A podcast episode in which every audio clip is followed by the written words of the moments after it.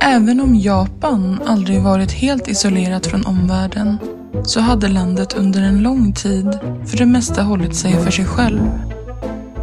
I mitten av 1800-talet utmanades den hållningen av utländska intressen på samma sätt som skedde på många platser runt om i världen. Av rädsla för att förpassas till en koloni så inleddes i rasande takt en modernisering av det japanska samhället efter västerländsk modell. Vad blev det för reaktioner på den enorma omvälvningen av samhället? Hur förändrades Japans relation till omvärlden? Och vad blev i slutändan konsekvenserna av moderniseringen? Gäst denna gång är Ingemar Ottosson. Han är docent i historia vid Lunds universitet. Bland annat har han tillsammans med Thomas Ekholm skrivit boken Japans historia. Ja, men då hälsar jag alla lyssnare välkomna till Moderna Tider och eh, framförallt hälsar jag dig välkommen, Ingemar Ottosson. Tack. Vi ska ju prata om Japan och dess moderna historia eller utveckling under 1800-talet, kan vi väl säga ungefär. Ja. Jag funderar lite på vad du tänker att vi ska börja någonstans ungefär. Ja, alltså programmet heter ju Moderna tider och då är det ju bra att prata om modernisering. Det passar ju jättebra. Ja, absolut. Perfekt. Alltså den här processen som eh, många länder gick igenom och eh, som i alla fall vid den här tiden vi ska prata om 1800-talet innebar att man skulle bli västerländsk. Mm. Precis. Men vad var Japan så att säga innan 1800-talet? Vad liksom karaktäriserade landet mest? Ja, man kan säga att det är det gamla vykorts-Japan med samurajer och geishor. Ja, precis. Det var ju, landet var lite mindre än vad det är idag. Det, det omfattade lite färre delar och även idag är ju Japan mindre än Sverige till ytan, så det var ju verkligen inte stort. Man hade en stor folkmängd ändå och eh, låg där borta i yttersta östern som de sa i Europa, alltså väldigt, väldigt långt bort från västerlandet. Och eh, ja, det var, man kan säga det var ett land utan flagga och nationalsång och man uppfattade sig inte som japaner i befolkningen utan man, man identifierade väl sig med sitt landskap eller sin stad och eh, alltså inte ens ordet för Japan, det lärda ordet för Japan, nippon, inte ens det användes särskilt ofta utan eh, skulle de beteckna hela landet så sa de kanske tänka, allt under himlen. De hade en väldigt diffus uppfattning om att det fanns ett utland. De låg ju där borta på sina öar.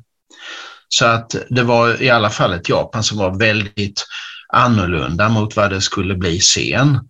Mm. Eh, och eh, alltså, man kan säga att eh, ekonomiskt hade de det väl ganska bra ställt. Eh, kulturellt var de mycket påverkade av Kina. Det var nästan lilla Kina kan man kalla det för. Och, eh, men militärt sett var de ju inte ett dugg beredda för att eh, gränserna var ju kusterna men de hade ju ingen flotta utan de bara låg där borta eh, fjärran iväg och eh, eh, man kan väl säga det att de var de var kanske så isolerade som vi gärna tror. Det kom ju en hel del handelsskepp dit från Kina och från Nederländerna till Nagasaki exempelvis. Mm. Men eh, som sagt, de, de, de låg där borta i kanten och, eh, eh, och för övrigt ganska märkligt hur de styrdes. För att de, de styrdes som någon sorts militärbefälhavare. Det här var ju samurajernas Japan, alltså svärdsbeväpnade krigare. Och de styrdes då av en eh, militärbefälhavare som hade titeln shogun, eller på japanska shogun. Och eh, det var han som bestämde och han hade sin, sin residens i staden Edo eh, som ett tag var världens största stad. I början på 1700-talet var detta världens största stad faktiskt. Och kanske någon funderar på vad då Edo, vad är det för någonting? Jo, men de bytte ju namn till Tokyo sen 1868 så då förstår man kanske vad det är. Men eh, i alla fall så eh, eh så tillhörde den här shogunen tillhörde familjen Tokugawa. Och sen hade de en till, eh, makthavare kanske man ska säga, för vederbörande utövade ingen makt, men eh, hade en väldigt prestigefull position och det var en överstepräst som residerade söderut i stan Kyoto. Och han eller hon, för det var en hon ibland, mm. de ansågs då vara ättlingar till Solgudinnan och utövade alltså ingen politisk makt men utförde en massa ceremonier och eh, ehm, jag skulle nästan vilja översätta, alltså de kallas för tenno de här på japanska, det skulle jag nästan vilja översätta med påve. Men eh, det blev mer tradition i väst att man kallar det här för kejsare. Det är egentligen lite tveksam översättning men det är ju det som blev Japans kejsare sen. Men den som bestämde i det gamla Japan, det var shogun. Men det var ganska hierarkiskt också uppbyggt då, eller? Ja, någon sorts kastsystem kan man väl kalla det för. Eh, kast låter ju hårt, men alltså det fanns fyra grupper och man föddes in i dem och ja, man, man stannade i regel där också. Den högsta var ju krigarna, samurajerna. Det var de som hade rätt att bära svärd, det hade ingen annan. Och man räknar med att de var sådär 5-6 procent av befolkningen och det är ju faktiskt inte så lite om vi jämför med adeln i Sverige och så, de var ju färre. Så det var en ganska stor grupp ändå. Men det ironiska var att detta är ju krigare, de går omkring med sina skarpslipade svärd och ser kanske allmänt krigiska ut. Men Japan har ju inte varit i krig med sina grannar på flera århundraden. Nej. Alltså det är den längsta fredsperiod någon känner till. Så att de här samurajerna var på ett sätt arbetslösa. Eh, I verkligheten var de kanske inte det, för många hade blivit administratörer, men eh, rent teoretiskt sett så var de ju det. Det fanns inga krig att rycka ut i. Så det var ett väldigt militariserat samhälle som aldrig fick använda sin militär? Ja, ja. ja, på något sätt. Andan var ju så att säga krigisk. Det var lite av det här med vikingaanda och sådär, men i, i realiteten så förekom det ju inga krig alls. Och det fanns inga imperialistiska ambitioner heller då? Mm, nej, det, utan tvärtom, alltså den officiella linjen var att man ville bli lämnad i fred. Mm. Och eh, det är ju den som ibland har kallats för isolationspolitik.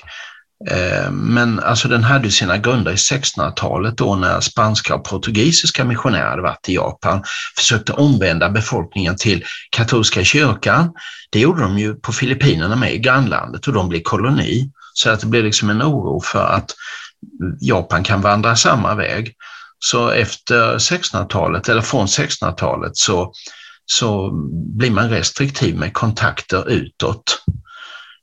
Eh, fast Alltså jag fick en gång i tiden lära mig att Japan var isolerat, men modern forskning använder sällan den termen för att det är ändå så att landet var väldigt aktivt med utrikeshandel. Mm. Alltså Japan var ett tag världens största kopparexportör under den här tiden. Ja, okay. Jämsides med Sverige faktiskt. Ja. Och eh, de fick ju mycket information om omvärlden via det här holländska Ostindiska kompaniet. Och eh, alltså om man läser en bok av den här historikern Donald Keane mm. så säger han att det var inget land utanför väst som var så välinformerat om västerlänningar som just Japan. Då pratar han om 1700-talet. Mm. Eh, så det är en tankeställare faktiskt. De var nog inte så där hermetiskt isolerade. Men trots allt, som jag säger, de låg långt bort från allfarvägarna och det var väl inte så många utlänningar som ville göra sig besväret att ta sig ända dit ut. Men vad hade man för föreställning om omvärlden då? I Japan då? Japan var väldigt påverkat av Kina. Man såg upp till mm. Kina. Det var världens ledande nation. Det var den enda man nästan kände till. Och så att det kineserna ansåg om omvärlden, det ansåg också japanerna. Man tog liksom över deras geografiböcker och eh, hade liksom lite uppfattning, men ganska diffusa eftersom man själv hade ju ingen stor kontakt med de här länderna långt i väst. Det var holländarna naturligtvis, men Eh, man hade verkligen en dimmig uppfattning om, om eh, världen. Mm. Det fanns några böcker till exempel där namnet Svetia nämndes, alltså Sverige. Det fanns. Det kom ut några sådana på 1700-talet och det var också ofta hörsägen antingen från holländarna eller från eh, jesuiter som hade varit i Kina och sådär. Men jag skulle säga ganska fragmentarisk kunskap om världen bortom de, de egna öarna. Mm. Men vad är det som händer där i mitten på 1800-talet då, som förändrar situationen ganska Eh, drastiskt, får man väl säga då? Det är ju en dramatisk process det hela för att eh, bakgrunden är egentligen det som händer långt ut i väster, det är den industriella revolutionen i Europa. Och det gör ju att eh, de europeiska länderna de får tillgång till ångkraft och moderna vapen och pansarbåtar och allt. De får en eh, markant militär överlägsenhet. Och det är klart att då utnyttjar man den. Det är ju kolonialismens tid som börjar nu så att ja. man kan säga land efter land ställs inför den så kallade västerländska utmaningen. Alla måste ta itu med det här nu. De får alltså väntat eller oväntat besök och så kommer det Alltså som i fallet Kina, opiumkriget 1839-42. Och det blev en chock i Japan. Hur kunde Kina, världens främsta nation, bli utslagen av en makt som låg så långt bort och som man inte visste så jättemycket om? Eh, och liksom den gamla attityden av beundran för Kina bara föll ihop på, en, endast, på ett enda ögonblick. Så att det är då Japan börjar inse att det kanske är någonting som hotar Japan också och då börjar man vilja förstärka kustförsvaret, men det är ju alldeles för sent. Det är ju, utan sen den utlösande händelsen är ju att tio år efteråt får de just ett besök och då av en amerikansk eh, örlogsflottilj under amiral Matthew Perry sommaren 1853 som då överlämnar ett ganska hotfullt ultimatum och kräver att Japan från en viss tid ska börja handla med USA. Mm. Och eh, samurajregeringen de förstår ju vad klockan är slagen så att de, eh, de säger ju ja. De har inget val tycker de. Nej, för vi har gjort, spelat in ett avsnitt precis om opiumkrigen också faktiskt. Ja. Så jag tänkte att det kan vara ganska intressant att jämföra lite Kina och Japan. Ja. Eh, för Kina är det ganska tydligt då vad britterna liksom har för syfte mm. med att man vill liksom sälja opium, men vad var det som vad fanns det för intresse kring Japan från omvärlden? Ja, det fanns liksom en ideologi på 1800-talet som mer och mer bredde ut sig i Europa. Det var ganska nytt tänkande att all handel skulle vara fri och länder som hade restriktioner på handel, de var ociviliserade och de måste, som man sa, öppnas om nödvändigt med våld. Alltså ville man inte bli fri måste man tvingas. Så var resonemanget. Det var den här frihandelsimperialismen som den ibland kallas. Och eh, i fallet Kina var det opium. Japan mm. fick undantag i sina fördrag, de slapp detta.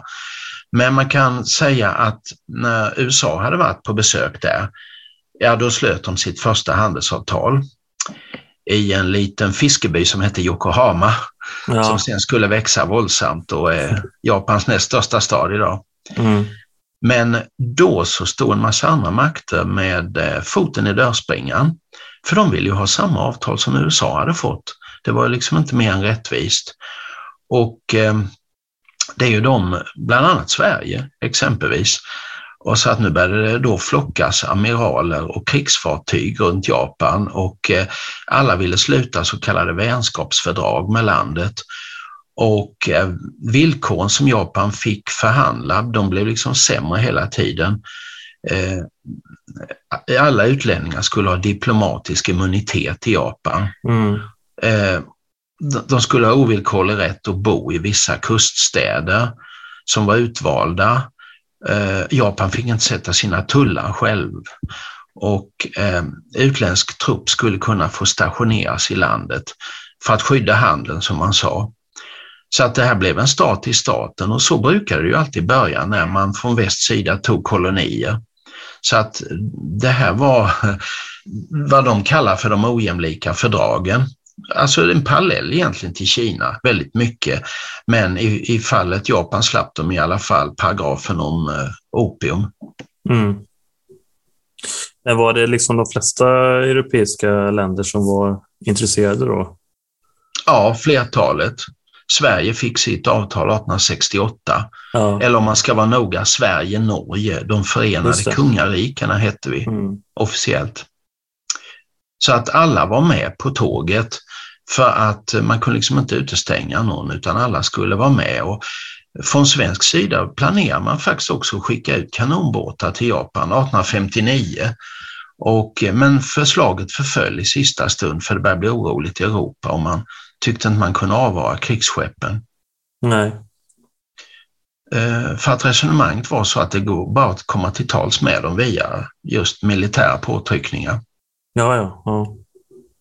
Men vad blev liksom den omedelbara reaktionen i Japan på den här förändringen? Det var lite panikartat. De kände väl det ungefär som att det var en invasion från yttre rymden. Mm. Man greps helt enkelt av panik eftersom man, man, man var väldigt rädd för att förlora sin självständighet och att man skulle bli på något sätt införlivad i något främmande imperium. Man såg ju att det hade gått för Kina så att mm. oron var väldigt stor. I, I ren desperation bestämde sig då några för att helt enkelt vi måste vända upp och ner på vårt land och avskaffa vår egen livsstil och vi måste bli som dem. Det var ju en väldigt märklig insikt, men alltså att man, man, jag ska säga, man helt enkelt vill bli som dem för att klara sig undan. Och det är det som är själva frö till det vi kallar modernisering. Eh, och som jag sa, det var helt synonymt med att man skulle bli västerländsk. Så var det på den tiden. Så att en grupp helt enkelt säger att vi måste, vi måste ta efter de här och bli som dem eh, så att vi slipper eh, hamna i ett kolonialvälde. Ja, just det, för det var ändå risk för att liksom Japan kunde eh, bli av med sin suveränitet helt och hållet. Ja, det kunde ju bli så. Man, det var ju bara att titta på som sagt eh, Malaya, Burma, Vietnam, mm. Indonesien. Man kan räkna upp hur många som helst. Det var ju kolonialismens höjdpunkt och vi vet ju att Afrika blev helt uppstyckat. Så att eh, visst, det fanns en oro där. Men hur var liksom amerikaner och europeer och de som kom till Japan, hur var deras syn på japaner eller föreställningar om japaner tidigare? Eh, tidigare kan man säga, före det här Paris besök visste man egentligen inte så mycket. Det kan man se av sånt som är skrivet i Sverige också, att mm. det är mm. ganska vaga upplysningar. Man, I Sverige hade vi en del från eh, Karl Petter Thunberg som hade verkligen varit i Japan 1776 som anställd hos holländarna. Så att en del uppgifter hade man ju, men eh, det blev mycket mer efter 1853 och i början kan vi säga under en generation eller något sånt så, så var det nog den här typiska kolonialistiska uppfattningen att de är efterblivna och de lever i medeltiden, mm. de är outgrundliga och eh, de, har, de, de har ännu inte den vite mannens religion och måste då omvändas och så vidare. Så mycket sånt fanns ju i början. Eh, och jag tror inte det var riktat speciellt mot japanerna utan det var en allmän schablon att folk från Asien de är, de är urkonservativa och de är lite slöa och, och de, de är helt emot förändring och sådär. Så att um, i början var synen negativ. De första årtiondena kan vi säga. Sen kom ju något annat. Men eh, under den tidiga moderniseringen eh, som då inträder i Japan och det är ju när de här har fått makten, för att det förstår ju alla här att ett sånt radikalt beslut att de ska bli som västerlänningar, det är klart att många sa emot det och sa att det klarar vi inte av och det mm. vill vi inte. Så det fanns liksom en sida som var, ville behålla det gamla, kära, invanda Japan och de som sa att nej, vi måste kasta allt över bord. Så det blev faktiskt ett inbördeskrig. Mm. Inte särskilt långt, det var bara någon månad, men det var ett inbördeskrig 1868 och när det var avgjort, då hade de vunnit. De här som sa att Japan ska slå en kullerbytta och bli som någon annan. Ja. Ganska radikala moderniserare då. Men de vann då, så att säga? Ja. får man ju slå fast. Ja, de gjorde det. Och blev de politiska förändringarna då liksom i, i ett första skede? Mm. Först får man väl bara säga att det var, det, vägen såg ut att bli lång och väldigt svår för att Japan var ju splittrat till 250 län eller något sånt där. Hur skulle mm. man ena det här lapptäcket och hålla ihop mot en yttre utmaning? Bara det gav ju folk huvudvärk. Och eh, sen var det det med att det, om de skulle lyckas med det här, då måste de ju ta till sig kunskap från väst. Men hur skulle det gå till? Mm. Eh, alltså en minoritet i Japan kunde ju holländska, för det var ju de som man hade haft kontakt med från väst. Men det gick rykten om att nu måste du kunna franska och engelska, annars kan du inte hänga med i det nya. Alltså det var ingen liten grej det här och bara göra så att man kunde ta till sig kunskap. Och sen vad skulle den här notan kosta? Ja, det kunde ju ingen överblicka. Så att det var mycket, kan vi säga, som låg i vägen där. Mm. Men, eh, men när de sen hade tagit makten, de här, eh, relativt anonyma personer egentligen, eh, samurajer från södra Japan, långt ner i söder. De kom inte alls från Edo eller Kyoto eller något sånt, utan de kom mer från utkanterna. Men de, de hade ju ett trumfkort. De hade lyckats ta kontrollen över Tenno, alltså den här påven, eller som västerlänningarna sa, kejsaren. Eh, han var, han var bara 16 år och hette Meiji, regentnamnet Meiji. Men han hade ju aldrig varit utanför sitt palats i Kyoto. Han var ju van att utföra ceremonier till gudar. Han visste ju inte hur man ska styra ett land. Han visste ju ingenting mm. om världen. Men de hade kontrollen över honom och de visste ju hur man skulle göra. Så att eh, i och med att de vann inbördeskriget så upprättade de liksom den här fiktionen att nu är det ett kejserligt envälde. I själva verket var det de som stod bakom tronen och drog i trådarna. Och det var ju listigt. Men som sagt, då kommer den här, ska vi säga, det är en lavin av förändringar som inträder. Och det, alltså, det är en lång katalog. De, till exempel, de delar in Japan på ett helt nytt sätt. Man slopar hela länsindelningen. Och samurajerna ska avväpnas. De är själva samurajer. Mm. Och sen ska det istället bli värnplikt för män i en viss ålder då, inkallad till värnplikt och ingen ska kunna komma undan det. Och eh, ja, sen ska de ha centralbank och de ska ha gatubelysning och de ska ha industrier med maskiner och alla pojkar och flicka, flickor ska gå i skolan och alltså det, det är hur mycket som helst. Och jag menar, det fanns länder som övervägde detta, för jag sa land efter land ställdes inför denna västerländska utmaning. Mm. Till exempel Turkiet och Egypten och sådär. Men ja, alltså där stannade det på pappret. I Japan gjorde de detta. De genomförde allt det här och på ganska kort tid. Och man kan säga att detta jag nu räknar upp, det är väl att man, man ändrar på institutioner och ramverk och grejer. Det, det märkligaste av allt är att de också började försöka byta ut sin kultur. Det går ju ofta väldigt djupt. Alltså så att innan hade de till exempel suttit och spelat på instrument som tresträngare och päronluta och sådär. Nu skulle flickor skaffa Yamaha-pianon och spela Chopin och wienervalser. Det var en helt ny värld. Och varför ska man dikta med haiku och sånt när man kan skriva noveller som Tolstoj? Det blir helt nya ideal. Mm. Helt nytt alltså. Och eh, man kan säga för att alla de här sakerna skulle kunna gå igenom för måste man ju veta hur, hur det är i väst. Nu kommer det problemet igen och då fick de helt enkelt utrusta ja, delegationer som skulle på studiebesök. Och eh, de åkte väl oftast till Frankrike, Storbritannien, USA. Så småningom mer och mer till Tyskland, för Tyskland var ju uppstickaren i Europa, de var ju dynamiska. De, det kommer mer och mer att de åker dit och, och mm, skrev sina anteckningsblock fulla. Men det var ju också mycket de inte förstod, så att det där med studiebesök var ju delvis bra, men som sagt, det var mycket de inte begrep sig på när de bara såg det där borta.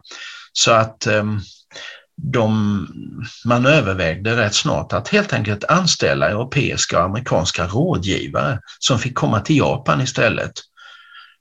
Och mm, de begärde ju astronomiska löner och alla var väl inte riktigt vad man hade hoppats på, men man fick ta det i Japan.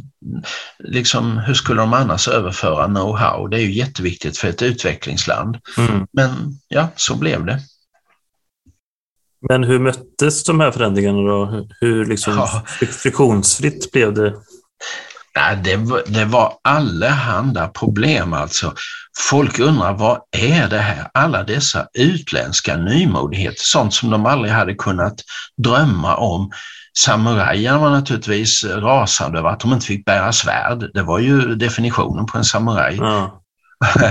Folk som blev inkallade till värnplikt, de undrade varför de skulle ha en massa utländska uniformer som inte satt bra på dem och marschera till preussiska marscher som de aldrig hade. De visste inte vad detta var för något. Eh, alltså allting var nytt och främmande. En del gick på opera och de höll ju på att skratta ihjäl sig. Vad är detta för någonting? Ska man ha detta här? Eller, eller att de skulle, till exempel, de skulle klippa av sig hårknutarna, även sånt ingick. Nu skulle man ha engelsk mittbena och när de tittade sig i spegeln då blev de lite eh, chockade förstås. Så att det här Mm. var ju en förändringens vind utan dess like. Man skulle byta hela livsstilen, eh, även mat. Det kom ut förordningar om mat för att eh, i Japan var det ju så att buddhismen hade ju ett, det var mer eller mindre tabu att äta kött. Men i Europa åt man ju kött och man åt massor av kött. Mm. Och nu var det nya civiliserade var att du ska äta kött. Och många hade svårt för det. Och det var då man uppfann den där rätten skiaki som är en kötträtt men som är tillagad på väldigt japanskt vis. Och då började väl en del eh, acceptera den här nya matkulturen. Men alltså det var förändringar på livets alla områden som de hade svårt att smälta. Och till exempel sjukhusen som byggdes då i västerländsk stil, där fanns det något som hette betto, alltså sängar. Alltså patienterna fick ligga i sängar. En del fick väl nästan svindel, för i Japan ligger man ju på golvet. Mm. Men de fick då medicin som var importerad från England och Tyskland och de blev bättre. Så att man kan säga att en del förändringar accepteras väl, men det var ett utbrett missnöje i befolkningen med det här. Och ehm, till exempel den nya skattemyndigheten, den var ju skrämmande effektiv tyckte många. De gillar ju inte att betala skatt, det gör ju ingen. Nej. Nej. Eh, eller bli inkallad till värnplikt. Eh, Alltså allt möjligt orsakade missnöje. Och speciellt farligt blev det här när de här före detta samurajerna tog ledningen, för de var ju vana att administrera och de, de hade ju svärd. De hade tillgång någonstans till svärd. Så de ryckte ut för fullt med svärd och pilbågar och gjorde uppror mot regeringen. Men det slogs ner ändå hela tiden då. Ja visst, för att på något sätt var dessa människor ändå lite ur fas med tiden. De möttes ju av, en, av den nya japanska armén och de hade ju repetergevär och kulsprutor, så då förstår man ju hur det gick. Ja, det är klart. Så att sen blev det tyst i Japan. Sen var det, sen var det här krossat. Motståndet mot modernisering, alltså det våldsamma motståndet var nedslaget. Ingen tordes göra uppror fler gånger.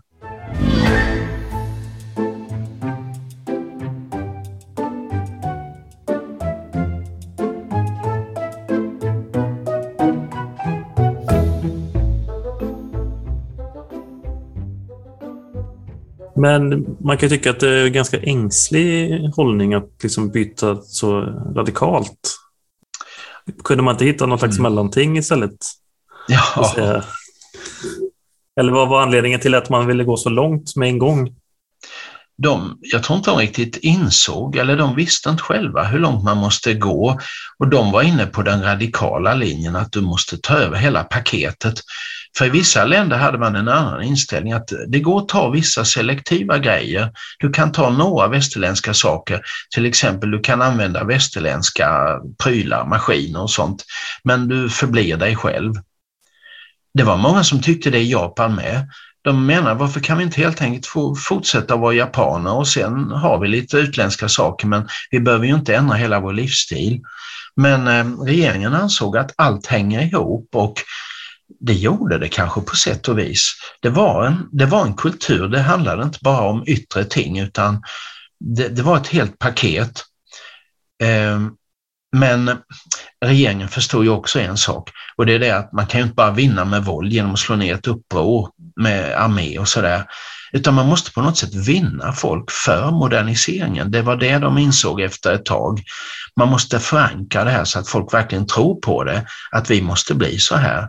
Och, och då, då började man med det som vi lite högtidligt kallar nationsbyggande, alltså att via klassrummen, precis som i västerlandet vid den här tiden, lösningen var kung och fosterland. Mm. Eller i fallet Japan, kejsare och fosterland. Det vill säga att man gör dem lojala mot systemet. Man eh, lär dem i skolan att du ska, du ska mm, vara lojal mot ditt land och du ska eh, lyda statsöverhuvudet som numera då var kejsaren. Eh, hans porträtt hängdes upp i klassrummen. Det hade ju aldrig förekommit i japansk historia innan att kejsare avbildades offentligt. Nej. Nu hängde han i varje klassrum plötsligt och tittade på alla. Så att det här var ett sätt att så att säga uppfostra befolkningen, mm. eh, indoktrinera dem om man så vill.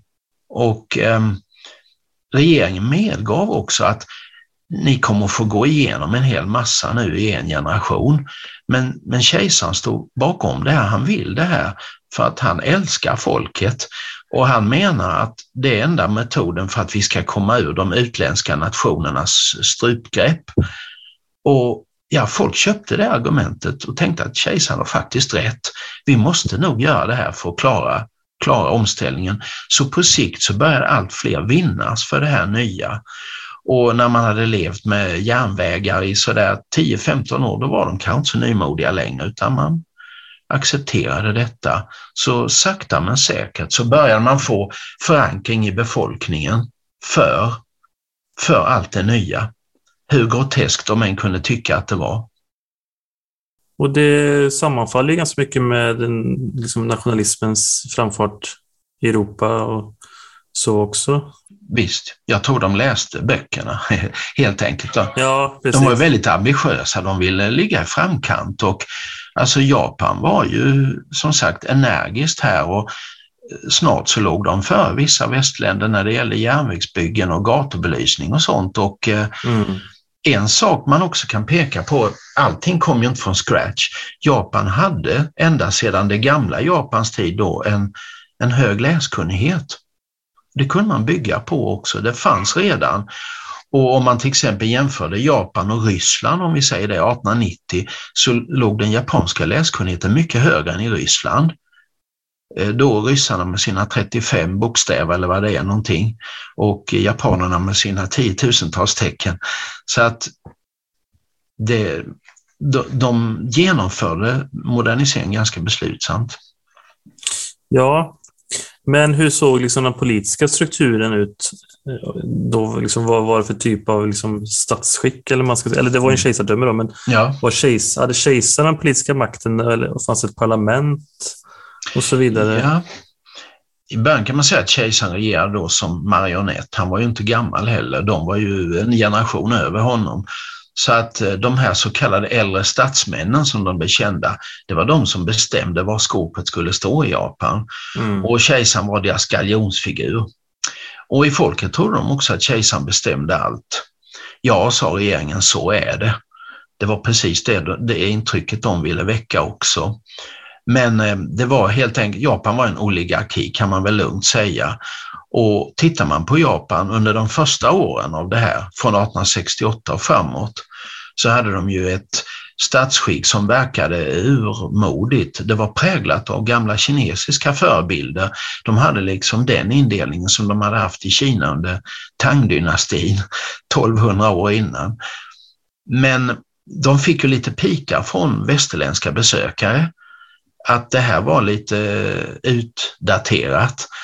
Och det pågick ju också en process som vi vet i västerlandet, i Europa och USA under slutet av 1800-talet att rösträtten började successivt utvidgas. Mm. Allt fler fick vara med och bestämma, det låg liksom i tiden.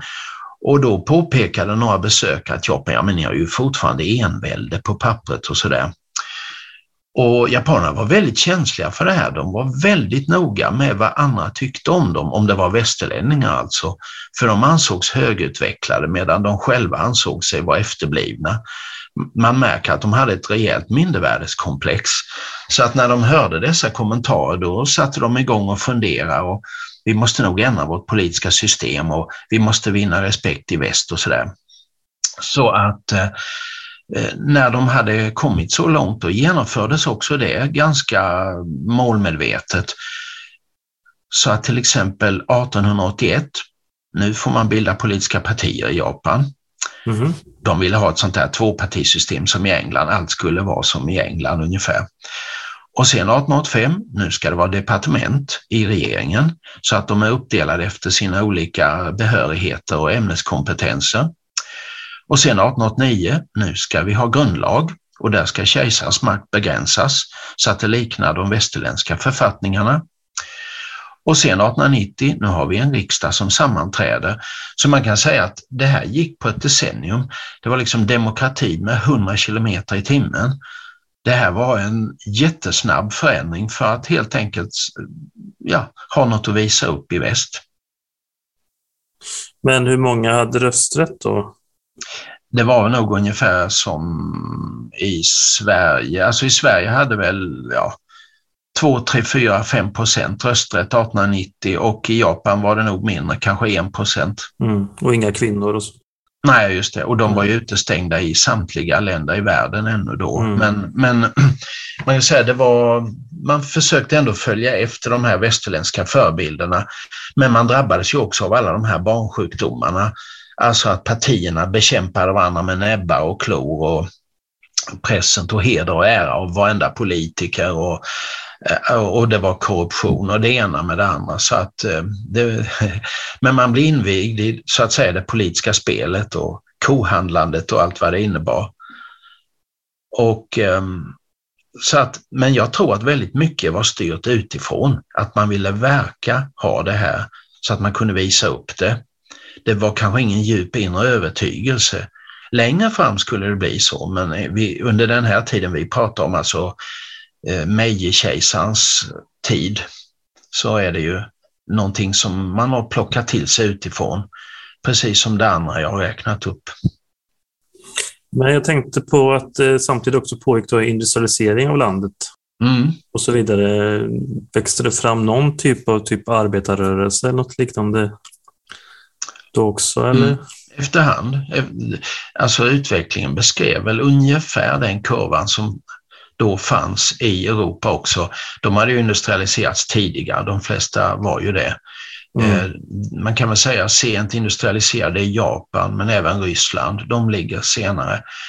Men med tiden så började det också uppträda sånt i Japan och de styrande var väldigt bekymrade över detta. Det var det där att klasskampen kom in i bilden mm. och det var ju helt emot deras harmonitänkande.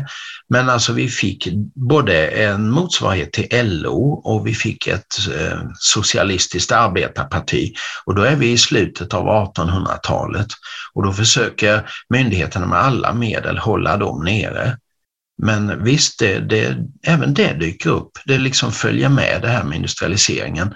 Att vi får en allt större klass av arbetare. Fast jag skulle nästan säga arbeterskor, för de flesta som jobbade i den tidiga industrin i Japan var kvinnor. Det var ju textilindustri. Men ändå att en del organiserar sig och att vi får en arbetarrörelse och med diverse radikala ideologier. En del blir socialister, en del blir anarkister. Mm. Det fanns även kristna eh, arbetarrörelser. Det var ganska stor spännvidd. Men där kan man säga att det liknar utvecklingen i andra delar av världen också, just med splittring ja. och så ja. inom eh, arbetarrörelsen. Ja, och det liknar väldigt mycket till exempel som det var i Frankrike och Italien. Där var arbetarrörelsen ofta väldigt splittrad. Mm. Man ser det även i Japan. Men eh, och industrialiseringen går ju ganska, ganska snabbt också kan man säga. Ja.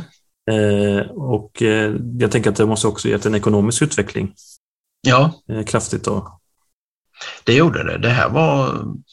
Det är klart att i början så var den här moderniseringen väldigt tung för de stora grupperna i befolkningen. Det var det här med de individuella skatterna och man kan säga att de finansierade sin modernisering till rätt stor del via skattsedeln. Det vill säga det var det egna folket fick bära det här. För de var väldigt rädda för att låna i banker utomlands. De hade sett till exempel i Sydamerika, länder som inte kunde betala sina skulder, då kom fordringsägarna och intervenerade. Mm. Frankrike intervenerade ju militärt i Mexiko när de inte kunde betala sina skulder och satte upp en egen regering, så man var väldigt rädd för sånt. Men följden blev då att den egna befolkningen fick bära det tunga lasset. Men alltså efterhand så blev det ju klart en standardökning för hela befolkningen, även om det var ojämnt fördelat. så eh, gav ju industrin olika fördelar. Man började gå över till massproduktion och eh, eh ja, eh, man kan säga att samhället förändrades också materiellt väldigt mycket. Ja, och måste ha varit människor som eh, blev väldigt rika som drev fabriker och sånt där också då? Ja, kapitalkoncentration. Det var ja. också det att när man byggde upp industrin så gjorde man ju det från nästan ingenting. Och eh, man hade väl vissa, man hade spinnerier och man hade lite vapenförråd och sånt där. Sen byggdes det upp till moderna industrier, men då var det ofta det att regeringen helt enkelt, de, det fanns inte så många företagare som klarade av sånt här, att leda en industri. Det var, gamla samurajerna visste ju ofta inte hur man gör sånt. Men eh, regeringen hade eh, ofta en del bekanta som man helt enkelt överlät det på.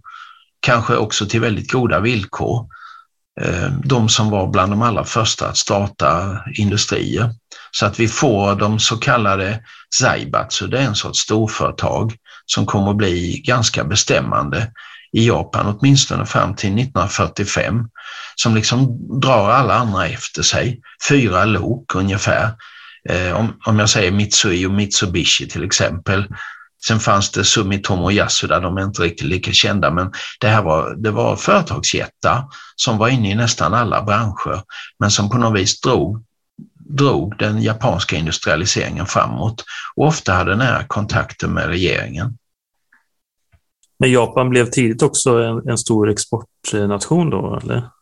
Ja, och framförallt senare de började kunna ta kontroll över sin egen utrikeshandel. Det vill säga att de kunde så att säga på, på egna skepp frakta ut sina varor i världen. Eh, så att man kan säga att de tog utmaningen, de försökte verkligen handla och eh, i början var det ju mest just textilvaror och annat köpte man inte från Japan, utom så kallad kuriosa. Och just det, det kan man ska gå in på, det var det där att attityden till Japan började skifta i väst sådär 1880-1890. Plötsligt så är det, det gamla föraktet bara försvinner för att när man i väst börjar se att Japan agerar och agerar beslutsamt, det var ju egenskaper man trodde inte fanns i Asien. Då, då går man över till ett motsatt läge och börjar beundra Japan. Mm. Och, och, och, man, och speciellt detta att japanerna själva var så intresserade av västerlandet. Då kände ju sig många i Europa kände sig smickrade av detta. Det var liksom ett kvitto på att de var överlägsna och att det var de som angav takten för utvecklingen i världen. Så att japanerna fick ju då en massa hedersnamn, att de var läraktiga och att de var eh, Europas mönsterelev och så vidare. Eh, så att man börjar beundra dem och i det sammanhanget då så börjar allt fler välbärgade familjer skaffa sig japanska föremål. Det blir ett japanskt mode. Japonism kallar man det för. Att man ska ha lackskrin eller träsnitt eller japansk te, allt möjligt man samlade in. Kan till och med köpa en kimono någonstans. Eh, det fanns i många förmögna hem, så det var en väldig beundran för Japan och så kallade japansk kuriosa i slutet av 1800-talet. Så att Japan kunde plötsligt rida på en vågtopp av beundran i väst alltså attityden skiftar helt och hållet. Och eh, just det 1904 var det till och med en operakompositör i Italien, Puccini, som bestämde sig för att skriva en opera som var förlagd till Japan. Och då skrev han Madame Butterfly mm. och det blev en av de stora kassasuccéerna under det decenniet. Så att man kan, med, komplett med allting, harakiri och olycklig kärlek och så vidare. Det var en, det var en väldigt stor publiksuccé.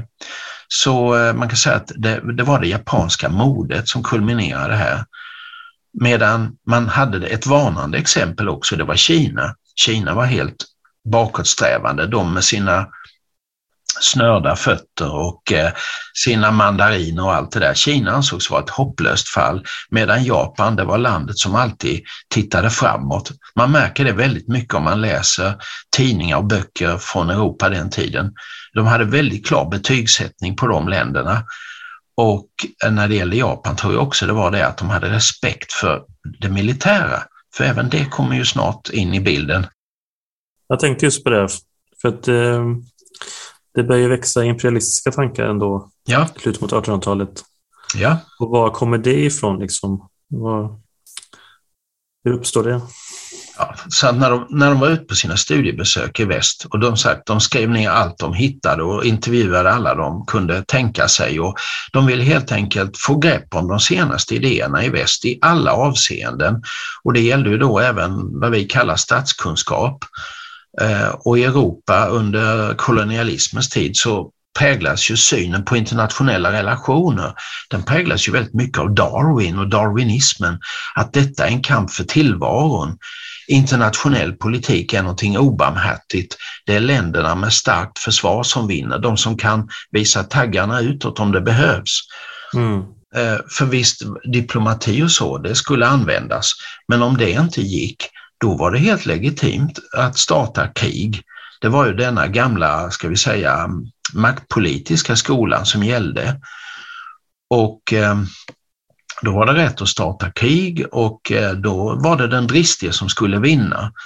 Och en som sa det, det var ju Europas ledande statsman som givetvis intervjuades av japaner då. Det var eh, kanslern Otto von Bismarck.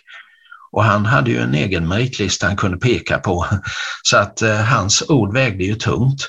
Men de tog med sig mycket av den synen tillbaks och det verkar också passa in i hela det här utvecklingskonceptet att man skulle, alltså anfall var bästa försvar i alla avseenden, oavsett om det gällde industri eller utrikespolitik. Och eh, alltså visst fanns det länder i Europa som inte riktigt levde upp till det här, men det var mest före detta stormakter. Sådana som Spanien och Sverige och så som hade gått över till att bli neutrala. Men de ansågs vara undantag för att ja, moderna makter skulle ut och kolonisera och se till att deras intressen eh, bevakades. Och, eh, så det var, en, det var den maktpolitiska skolan som gällde. Och samtidigt får vi ju tänka på det att Japan hade infört värnplikt och de gick mycket in för detta att just stärka sitt försvar. Ehm, och då organiserade man armén väldigt mycket efter tyska förebilder för man ansåg, och helt riktigt, att det var den tyska armén som var den kanske ledande i Europa. Medan flottan organiserades helt efter brittisk förebild. Och det ansåg man också helt riktigt att den flottan är den ledande. Det är den som bör vara förebilden. Så man hade liksom både det ena och det andra. Och eh, så exercerades de väl också med Lings svenska gymnastik. Den var väldigt populär i Japan. Så att efter 20 år med allmän värnplikt så var Japan verkligen ingen fiende att leka med om det skulle bli konflikt. Det var bara det att det här var inget man uppmärksammade i omvärlden. Men, men det var så. De hade helt enkelt byggt upp även försvaret ganska rejält. Men nu tar det sin början då det här liksom med imperialistiska. Vad är det man gör till en början? Det börjar som ofta dåtidens krig började. Det börjar med en incident någonstans. Mm. Och, och, och då gäller det i den här maktpolitiska skolan att man inte backar utan man står på sig och sen kan det lätt då gå över i krig. Man visar en tuff attityd utåt. Japan låg ju egentligen, alltså om man tittar på de asiatiska grannarna var ju Japan ohotat. De låg ju där på andra sidan vattnet. Det fanns ju inget militärt hot från Korea eller Kina eller så. Däremot kanske från de västerländska stormakterna, men det är ju en annan sak. Men så det fanns inget hot från de asiatiska grannarna. Men eh, då blev det så att eh, man hade en sammanstötning med det kejserliga Kina i, det, i Kinas lydland, alltså i Korea. Det var ett kinesiskt lydland. Och då uppstod då en tvist om vem som egentligen skulle ja, spela första fiolen där. Och det var det som slog över i det första japansk-kinesiska kriget 1894 till 95. Mm. Och eh, bara tio år senare invecklas man i en dispyt med Ryssland. Och så följde då det rysk-japanska kriget 1904 till 5. Alltså bara på ett årtionde, två storkrig. Och eh, till väldigt mångas förvåning så vann ju Japan båda de här militärt. Mm. Och det visar att de var faktiskt väl rustade. Och det, jag tror det var också det som bidrog till att de fick en sorts respekt i väst för att så var det på den tiden. Det var den starkes rätt, socialdarwinismen. det är de civiliserade som vinner, ansåg man. De andra är det inte. Så det var, en ganska, det var ett ganska obarmhärtigt evangelium. Men ehm, som sagt, eh, Japan övervann då Kina och även slog Tsarryssland och kunde senare också då annektera Korea som besittning 1910. Men, men alltså detta ledde då till en sorts omvärdering i väst. Eh, man respekterade styrka och då omförhandlas de där ojämlika fördragen vi talade om. Nu var det dags för det. Att då insåg man i väst att vi kan inte ha sådana fördrag med Japan utan de bör vara på jämlik basis. Så nu fick, nu fick de sin vilja fram här. Eh, till exempel Sverige omförhandlade sitt fördrag med Japan 1896 så att det blir jämlikt. Mm. Så att det kom och eh, 1902 så slöt ju också Storbritannien allians med Japan och det var ju en skräll. För Storbritannien slutit allians med någon så länge någon kunde minnas. Så det här var verkligen en skräll. Men eh, för japanerna var det väl på något sätt bekräftelsen att de hade lyckats i sitt företag, blivit respekterade i väst. Ja, men är det liksom en rak linje sen då från 1890-talet fram till egentligen andra världskrigets slut i den här eh, utrikespolitiska doktrinen? Eller finns det liksom ja, på ett sätt. upp och nedgångar? Eh, ja, det finns upp och nedgångar i det, det gör det.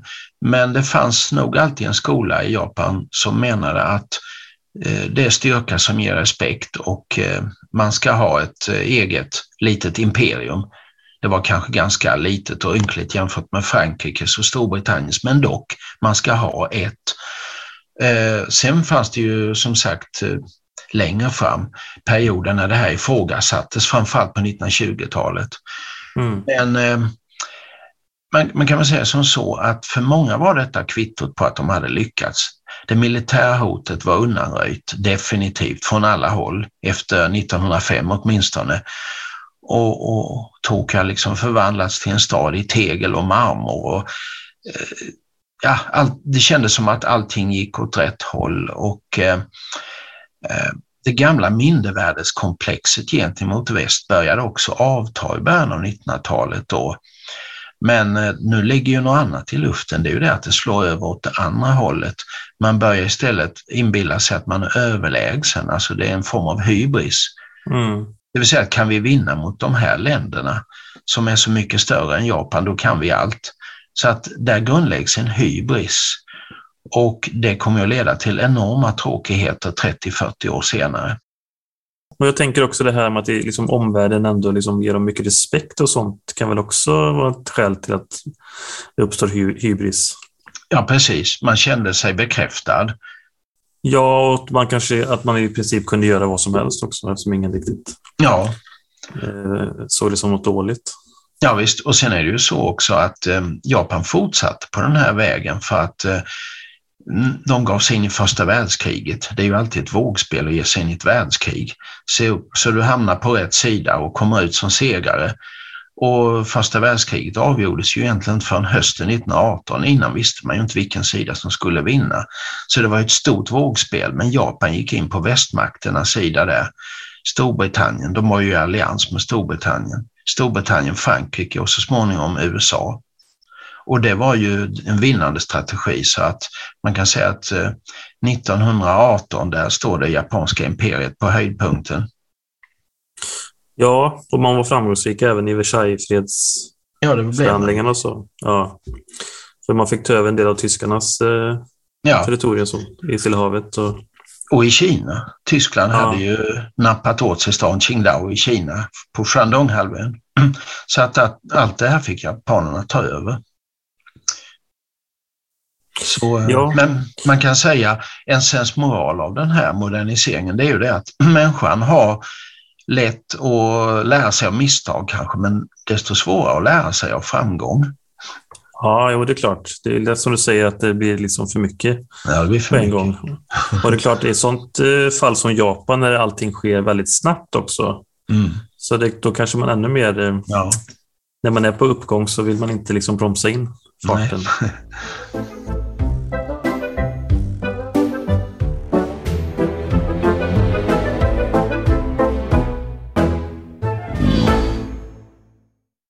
Skulle du säga att den här andan fortfarande präglar japansk kultur eller har det liksom blivit mer... För jag tänker det hela det andra världskriget, om vi bara nämner det här med andra världskriget då, som de flesta säkert känner till, men mm. det är ju ett, liksom ett oerhört nederlag för Japan i slutändan. Ja visst. Jag kan säga att den här vägen ledde ju så småningom, 1905 kunde ingen tro det, men den ledde ju så småningom ner i rena avgrunden. Eh, och så att, men just detta har nog präglat Japan mycket, att detta var deras värsta eller katastrof i hela den långa japanska historien. Så att det har ju blivit på något sätt väldigt utbredd känsla av att det där med imperialismen, det var verkligen fel. Det, det gjorde landet ingen stor tjänst utan tvärtom det underminerade Japan för, eh, för en generation framåt åtminstone. Så att eh, eh men precis som i väst finns det klart en minoritet som drömmer sig tillbaka till fornstora dagar eller kolonialtiden eller vad man vill. Det gör det, men eh, det är ju knappast någon sådär stor grupp. Kan man jämföra på något sätt med tyskarna då? Att, för tyskarna har ju liksom verkligen gjort avkall på sin 1900-talshistoria. Ja. Har japanerna liksom en liknande syn att man har, finns ingen romantisering eller så kring Ja, det finns. Det finns. Ja. Men det är liksom...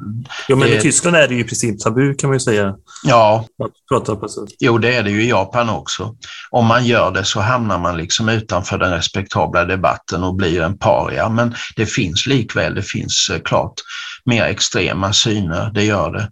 Men eh, i the mainstream, huvudströmmen, är klart pacifistisk och eh, det, det går inte för sig att på något sätt eh, hålla fram den här imperialistiska traditionen idag, då, då, är man, då är man så att säga ute ur den seriösa debatten. Men det finns, det finns sådana strömningar och det är ju också samma i Tyskland, det finns kvar än idag. Mm. Eh, folk som lever kvar i en, ska vi säga, eh, gammal bild av, som tror på den gamla propagandan egentligen. Mm. För det har ju funnits vissa grejer, dispyter har jag förstått mellan Kina och Japan om historieskrivning och sådana saker. Oh, ja. Andra världskriget. Och alltjämt, även nu. Och man har nästan känslan av att de har blivit värre, inte bättre. Ja. Utan ju längre tid man kommer bort från andra världskriget, desto bittrare blir motsättningarna. Så verkar det som. Så att, ehm, men det finns ju många faktorer i de debatterna. Det handlar ju också i grund och botten, jag tror när det gäller Kina och Japan, det som ligger bakom orden är vem ska dominera i Östasien? Mm. Vem ska ha tolkningsföreträde på olika saker? Och, ehm, men naturligtvis Kina, om något land, har ju en bitter erfarenhet av japansk imperialism. Den saken är ju, är ju klar. Ja, de hävdar väl då att eh, japanerna tonar ner ja, oh ja. övergrepp och sådana saker liksom, i historieskrivningen. Då. I Kina är man helt övertygad om det. Ja. Och eh, Xi Jinping har upprepat det många gånger, att eh, just detta att Japan inte har eh, på något vis tagit itu med sitt förflutna. Man kan säga att det, det, det återkommer alltid i kinesiska framställningar. Och eh, från japanskt håll tycker man nog ofta att det att de tar inte hänsyn till vad, alla ursäkter som utfärdats och sådär, utan de bara fortsätter med samma argument oavsett vilket. Men som jag säger, det handlar också om nationalistiska motsättningar. Det är två projekt på kollisionskurs. Mm. Det moderna Kina och det moderna Japan och som också kompliceras av att Japan är västvänligt medan Kina är en kommunistisk enpartistat. Mm. Men jag tänkte att vi skulle försöka runda av lite vårt samtal. Mm. Eh, om vi försöker hitta någon slags slutord eller sammanfattning eller något som du tycker är viktigt att ta med sig. Jag tror det är just detta att eh, för Japans del var det på ett sätt lite olyckligt att så mycket gick deras väg under den här Meiji-eran det skapar liksom en falsk föreställning om att de, de kan lösa alla uppgifter och eh, även det här ryktet de fick i väst om att det är landet som gjorde allting rätt. Det blev i längden ödesdigert. Man började tro på sin egen myt mm. och eh, exempelvis att militären började tänka att de var oövervinneliga. Eh, så att man kan säga att moderniseringen efterlämnade ett kluvet arv. Å ena sidan var det insikten om att Japan kan om de bara vill. De lyckades på något sätt lyfta sig själva i håret, bli som några andra som de inte hade varit tidigare. Mm. Men å andra sidan så ledde ju den här vägen mot allvarliga konfrontationer och att man i det andra världskriget gick in på fel sida till skillnad från i första världskriget. Precis. Ja, men det var utmärkta slutord tycker jag. Då tackar jag dig, Ingemar Ottosson, för medverkan i podden. Tack. Du har hört ett avsnitt av Moderna Tider. Gäst var Ingemar Ottosson. Programledare Stefan Hjalmarsson. Klippning och ljudmix av Radio Mellan. Speaker Matilda Säv.